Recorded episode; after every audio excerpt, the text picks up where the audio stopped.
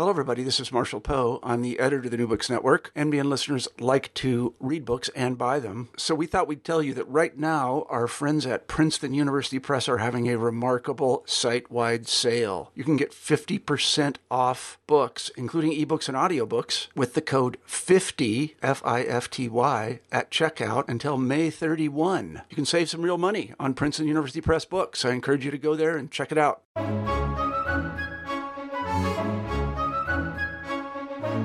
Hello, everyone, and welcome back to New Books in Christian Studies, a channel on the New Books Network podcast.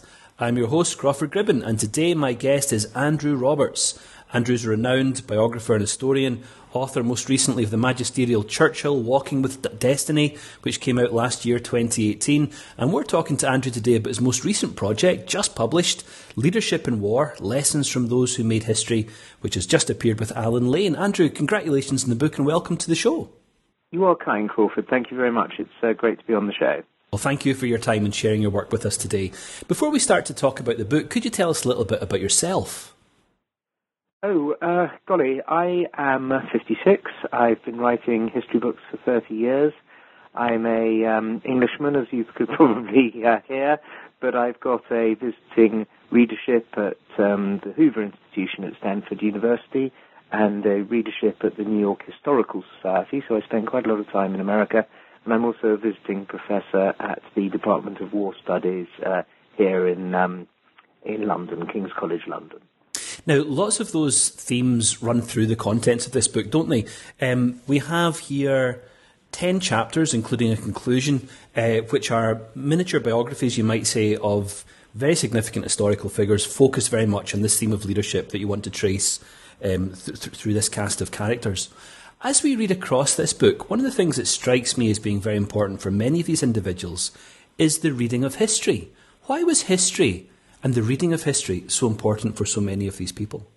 Well, you're absolutely right, Crawford. Um, they are um, all interested, I mean, all without exception, interested in history, and they refer to history, they read history, in Churchill's case, he told a young American student on the uh, time of the coronation, the 1953 coronation, at the coronation luncheon, he said, study history, study history, for therein lies all the secrets of statecraft. And I think lots of these people actually thought that therein lay all the secrets of military leadership, too. And so you see uh, Napoleon, for example, um, reading a huge amount of um, books on uh, Alexander the Great and Julius Caesar, and then Winston Churchill, reading a lot of books on uh, Nel- uh, on um, Nelson, but also on Napoleon. He had a small Napoleon library, which you can see at uh, Cambridge University. He um, himself was uh, his speeches were were read and uh, listened to, in fact, by the young Margaret Thatcher, and so you have a sort of apostolic succession really going going back through history. Adolf Hitler, to um, use a less positive um, analogy, was also fascinated by history. He looked at the stories of Arminius and um, Emperor Barbarossa and so on. Of course, he named his great offensive against Russia Operation Barbarossa. Um, so again and again, you do see uh, in George Marshall and, and uh, Dwight Eisenhower, both of them read history. Charles de Gaulle was fascinated by history. Um, he had a a sort of love-hate relationship with the memory of Napoleon. Um, and so it really is an important aspect to uh, to all of these people. And what they learn, I think, is uh, is some secrets, some techniques of leadership. Um, they are uh, they're interested in how far leaders can go. Of course, in, in Hitler and in Hitler and uh, Napoleon's case, they went too far, especially into Russia. Um, and they didn't learn from history, but um, but other people most certainly did. Another thing that, that comes across in a very interesting way through the book is the importance of religious faith for many of these individuals. It's quite striking yes, how often that comes up. Yes, it is. It is interesting, isn't it? Um, uh, some were simply not religious at all. Winston Churchill um, famously described himself as being uh, his relationship to the Church of England as being like a flying buttress, in that he supported it but from the outside. he believed in um, in uh, an Almighty, but when you look into it theologically, the sole duty of the Almighty seems to have been to look after Winston Churchill. um, Adolf Hitler um, had no religious faith of um, of any kind. He believed in a in a form of providence, um, but again, providence's job was to um, make sure that uh, he and the German people prospered. Napoleon too had an interesting relationship. Of course, at one point he imprisoned the Pope, which isn't a very uh, sensible thing to do religiously. But you have a uh, a sense that he was also the man who um, ended the French Revolution and therefore allowed the French uh, Catholic Church to um, uh, to live again. Um, before that, it had just been closed up. Nelson was religious. He um, deeply um, believed, um, and uh, uh, obviously Stalin wasn't uh, at all. But both Marshall and Eisenhower were God-fearing it's a um, it is an interesting thing that, that runs through the uh, through the book. Nelson, you, you, may say he was devout. His his lifestyle would not be the typical uh, lifestyle of a devout Christian, would it be? no, absolutely. Yes, I, I think uh, I think there was a good deal of um, of uh, moral hypocrisy there in that he treated his wife uh, Fanny abysmally, and uh, of course carried on in in public with his mistress Lady Hamilton. Um, and uh, but nonetheless, he was uh, he was somebody who um, made uh, made reference to God, who believed in God, um, and uh, and yes. but when one looks at the uh, the moral lives of some of these people, it's interesting how some, um, like George Marshall and Margaret Thatcher, um, had uh, had um, strong religious faith and were faithful to their spouses, whereas uh, some people like Napoleon um, had no fewer than 27 mistresses. Which leads us interestingly into discussion about honour, another theme that stretches through the book. Um, honour is an interesting concept. It seems so out of step with so much contemporary discussion.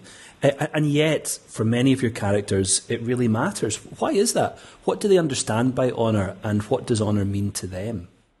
Well, for, for most of them, if not all of them, they had a sense of personal honour not necessarily um, one that um, drove them, they also had a sense of national honour, which was important, which was something that they um, didn't feel that they could stand by and see uh, traduced. The classic example, of course, being um, Charles de Gaulle, who really saved the honour of France when he um, when he fled France in June 1940 and uh, came here to London to set up the Free French and continue the struggle against the Nazis. Um, he had a very powerful sense of, um, of public honour. Um, the um, uh, so so also did uh, Churchill in his great speech again in 1940 at the time of the death of, um, of Neville Chamberlain. He speaks about the ranks of honour and uh, and who marches in them and who doesn't, and how important it is to um, to keep faith with your conscience uh, in order to um, to continue to, as he says, march in the ranks of honour. So um, yes, it is an important thing. Napoleon felt that his personal honour was um, being uh, traduced in 1814 when the Allies were offering peace deals, and indeed 1813, which um, clashed with his concept of the uh, of the coronation oath that he had taken in 1804. So yes, it is an important and interesting aspect of um, of all of these people. Really, it's it's an interesting theme because it, it, it's it's situated somewhere between self respect, individual and national self respect, and pride. Yes, I think you you get this very much also, of course, with Margaret Thatcher at the time of the Falklands crisis. Um, whereas there were people who were saying, look, uh, we could have a, condominium organization with the Argentinians uh, where they have the sovereignty, but they leased back the islands and so on. For uh, Margaret Thatcher, it went far deeper than that, and it went to concepts of honour and um, and whether or not uh, uh, the um, the promises made over the years to the islanders by the uh, British Crown were going to be upheld or whether they weren't. Hmm. Well, in the book we have nine um, mini, mini biographies, miniature biographies. Um, how did you choose on these nine individuals, Andrew? Um, with complete serendipity, I have to admit. I don't for a moment pretend that these are the most uh, nine most important leaders in history. There are plenty of people who I didn't uh, speak about the uh, genesis of this project was that I was asked to give a speech on anything I wanted to do with military history uh, to the New York Historical Society over three years. And so I decided deliberately not to um, to give lectures on Abraham Lincoln, Franklin Roosevelt, or George Washington because I didn't really feel that I could teach the Americans terribly much about their own great national heroes. But um, it was a uh, it was just sheerly sheer um, uh, decision on my part to to um, speak about people who interested me and uh, who I had written about and who I think thought I had something interesting and new to say about. So. So um, please don't ask me why isn't Bismarck there, as somebody did at uh, the uh, at a bookshop uh, yesterday. That was my um, next question. just simply because I don't uh, consider that I know enough about Bismarck to um, to write about him. Well, let's start with Napoleon. What are the lessons in leadership, as your book title puts it, from Napoleon? Just so many, just so many. He was, uh, in many ways, the exemplar of uh, the concept of leadership, even though, of course, he lost. This is an interesting thing about uh, Napoleon, that uh, he was ultimately, of course, defeated and died in exile, and so you would um, uh, naturally think of him as a loser. However, he was um, the exemplar of almost all of the great um, sort of secrets of leadership, the way in which he gave out glory, distinction, and rewards, the way in which he created a meritocracy amongst his marshals, the creation of the Legion d'honneur, uh, the, way, the way in which he allowed access to himself. He'd always make sure, for example, whenever they bivouacked, that the um, uh, sentries got the wine first and the drummer boys were allowed to sit around the campfire. This wonderful sort of sense of access to him, um, which was very unusual in those days. You certainly didn't get it in the British Army. Um, his orders of the day, the way in which he would um, uh, he would personally give standards to people. Sometimes in battle, he would take off his own Legion d'honneur and give it to somebody who he'd seen do something brave. And this is all tremendous sense of uh, leadership, his timing, his compartmentalization of his mind, so he was able to think about one thing, whatever was going on uh, around him. Um, there's a whole list in the at the end of my chapter, my essay on Napoleon, which uh, explains his um, his extraordinary capacity for uh, for the leadership of men. He says he said one must speak to the soul. It's the only way to electrify the men. Hmm. And you, you, twin Napoleon with Nelson uh, in, in, the following chapter. How does Nelson compare? Uh, well, it's a different kind of leadership. Um, of course, he's not a uh, he's not a national uh, leader, and and actually, um, warfare on land is hugely different from warfare at sea. Um, and warfare at sea was at least the time that, that Nelson attempted to uh, to prosecute was a war of um, sheer annihilation. He always wanted to go for annihilation. He was tremendously aggressive, uh, fearless. He was a uh, he was a predator, and um, uh, he believed in keeping the initiative as much as possible. He didn't mind disobeying orders. Um, uh, so long as, of course, he was uh, successful, everybody let him do that. He had this this burning hatred of the French Revolution, which is why, as you say, they're twins, because, of course, Napoleon um, wanted to bring the French Revolution to an end, but to an end in which he extended its premises across Europe, and uh, Nelson was very much opposed. And then chapters three and four give us another set of, of, of twins, I suppose. Um, Churchill and Hitler. Churchill, obviously, the subject of your, your last magisterial um, work. How did you approach Churchill differently in writing this particular chapter? Well, what I tried to do was to concentrate on this um, extraordinary sense how in 1940 um, and 1941 he kept putting forward ideas for how we were going to win the war, at least be on the winning side of the war, uh, even though it um, didn't seem until June 1941, at least when Hitler invaded Russia, that we could possibly be on the winning side. The French had been knocked out in uh, six weeks of campaigning. We'd been flung off the continent at Dunkirk. The Russians were on the side of the Germans. The Americans were totally un- uninterested in getting in the war. So how on earth, why on earth should we continue to prosecute, prosecute this war that it didn't look like we could win? And which Lord Halifax, his Foreign Secretary, was saying actually we shouldn't continue to prosecute anyway, and we should uh, come to some kind of terms with Hitler. And uh, Churchill came up with these various ideas that um, uh, Germany would be destabilized by bad harvests, was one of them, that we'd be able to blockade Germany, i.e., the entirety of Europe. Um, he said that the Americans were going to join, which was very unlikely. He said the French were ca- going to counterattack towards the um, uh, early part of June 1940, which was even more unlikely.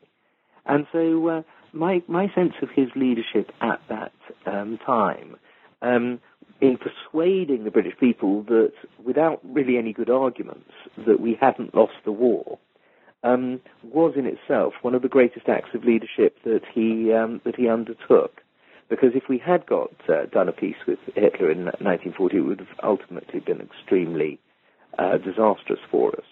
So this, in a sense, what you needed at a time of uh, such national peril was somebody who was illogical and irrational and romantic, a romantic figure like uh, Churchill, who was able to persuade the British people with his eloquence what, to all intents and purposes, any rational or logical person would have um, believed to be impossible. And and yet, for all of his extraordinary public persona and success, uh, one of the things that was really striking about your chapter is your note that he only became financially solvent when he was seventy three years old. yes, that's right. Which is a very good thing, and and he he was financially solvent when he was seventy three because he had uh, signed the um, signed the contract for his war memoirs, and uh, so that was uh, that was very good for him. But uh, and the first thing he did, of course, was the classic sort of Regency aristocratic thing, which was to buy the first of thirty-seven racehorses. but the good thing for us, at least certainly for uh, for biographers of Churchill and people who write about him, is that he um, was forced because he was broke all the time to write his thirty-seven books and over 800 articles, and it's through them that we can, you know, get into the mind of the man. Now, we follow the chapter on Churchill with a chapter on, on Adolf Hitler, and you begin that chapter um, with the following observation. Any, any understanding of Adolf Hitler has to begin by acknowledging the fact that he was extravagantly admired and even worshipped by millions of normal people for more than a decade. That's leadership, isn't it? Uh, it's a form of it, it is, but it's also um, a completely artificial form of charisma.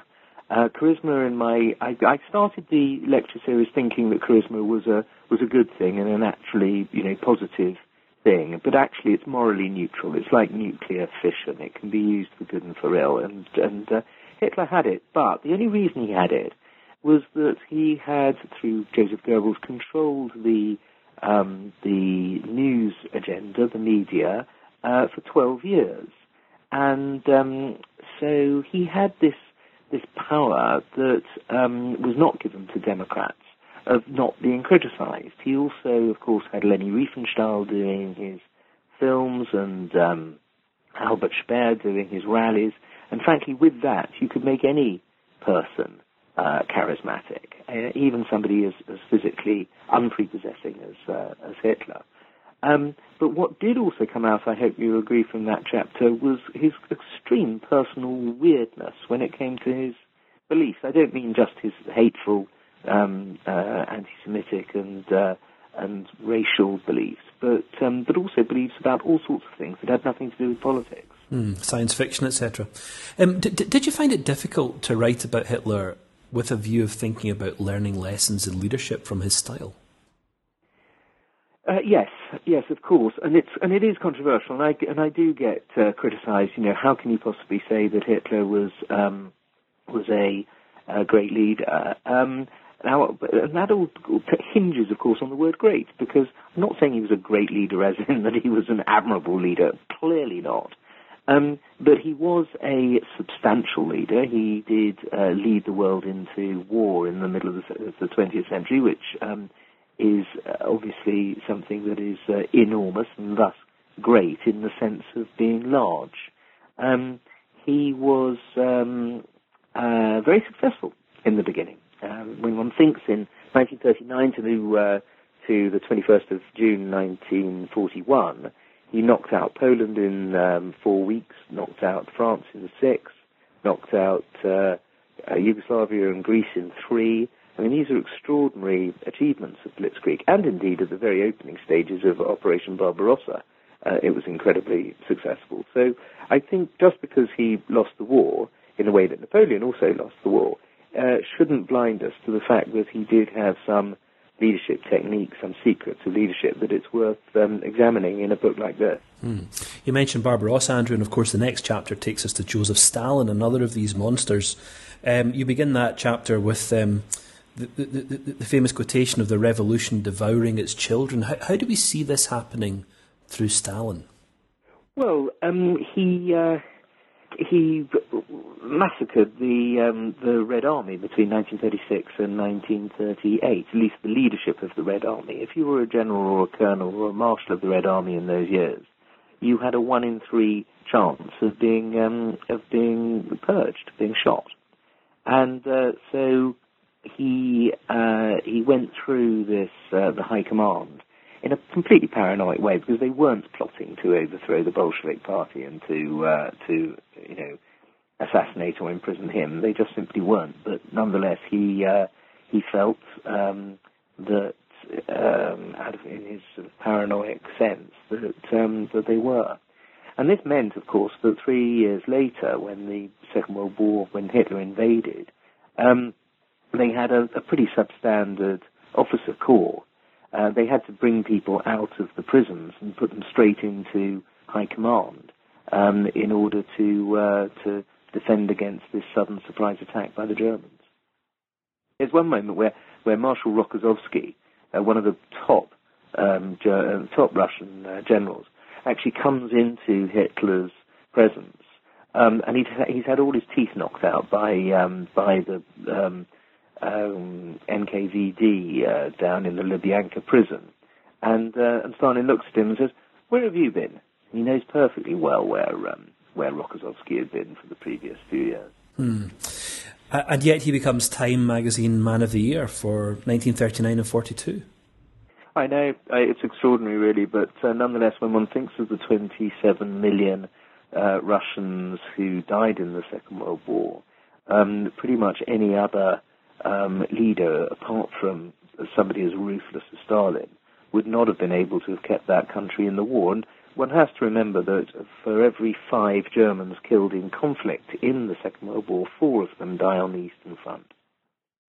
Yes, you mentioned the attrition rate there. Is it something like 80%, you say? Yeah, four, four out of five, which is a completely extraordinary uh, number, and it just puts into perspective really what the British, Americans, Canadians, and what the rest of us were doing on the uh, on the Western Front, really. You mentioned the Americans, and we have two chapters here, one in Marshall, one in Eisenhower. If you, if you take those two characters together, um, how do you see them relate? How do you see them develop distinctive leadership styles, but working effectively side by side to lead the Americans? Um, yes, that's a good question. I mean, not exactly side by side, because of course Eisenhower always did look up to George Marshall, and he was um, the uh, protege of George Marshall. But um, and so he was learning all the time from George Marshall.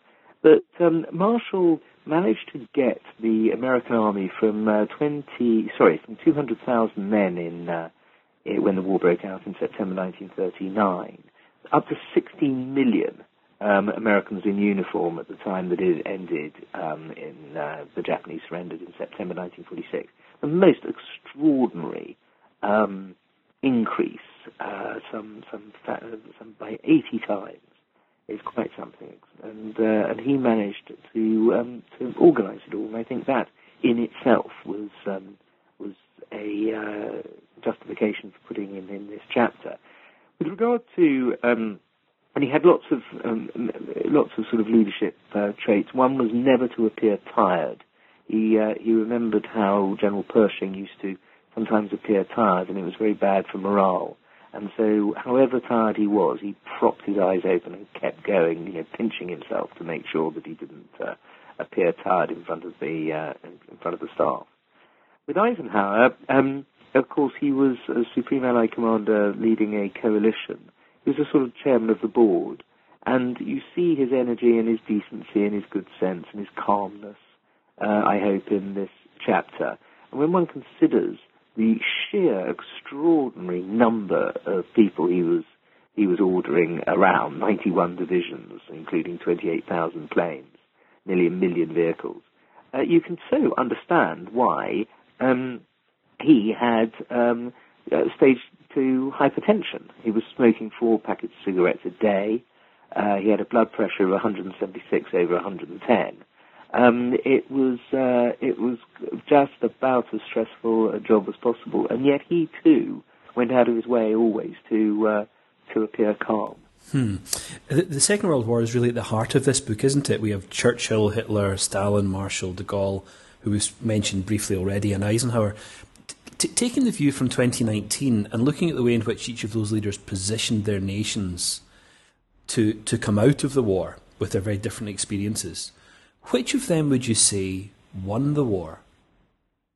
That's a very good question. Well, actually, somebody who isn't in the book um, Dwight D. Eisen, uh, sorry, um, uh, Franklin D. Roosevelt. Um, he was the person who had the overall um, uh, overall plan of when to attack in the West, and um, he he joined with um, Field Marshal Sir Alan Brooke, the Chief of the Imperial General Staff, the Chairman of the British Chiefs of Staff, and Churchill to stop George Marshall from from going into north and western France any earlier than um, than D-Day. Uh, Marshall was originally wanting to do it as early as the autumn of 1942, um, which, as I say in my essay, I think would have been disastrous because we didn't have air support and we hadn't won the Battle of the Atlantic. Um, but uh, the person who um, who then changed sides in uh, the Washington Conference in June 1943 and insisted on D-Day taking place in the summer of 1944 was um, was FDR, uh, which does crop up, of course, in the book, but I haven't dedicated an entire chapter to him. Now, the last chapter is a chapter you dedicate to the most remarkable Englishwoman since Queen Elizabeth I, as you put it. Um, and y- your focus there is on Margaret Thatcher's response to the Falkland Islands crisis. Why, why, yes, why, did, why did, you choose? It, it, it's sort of very un, uh, untypical um, that she should have not um, organised some kind of a um, of a back down of a negotiation.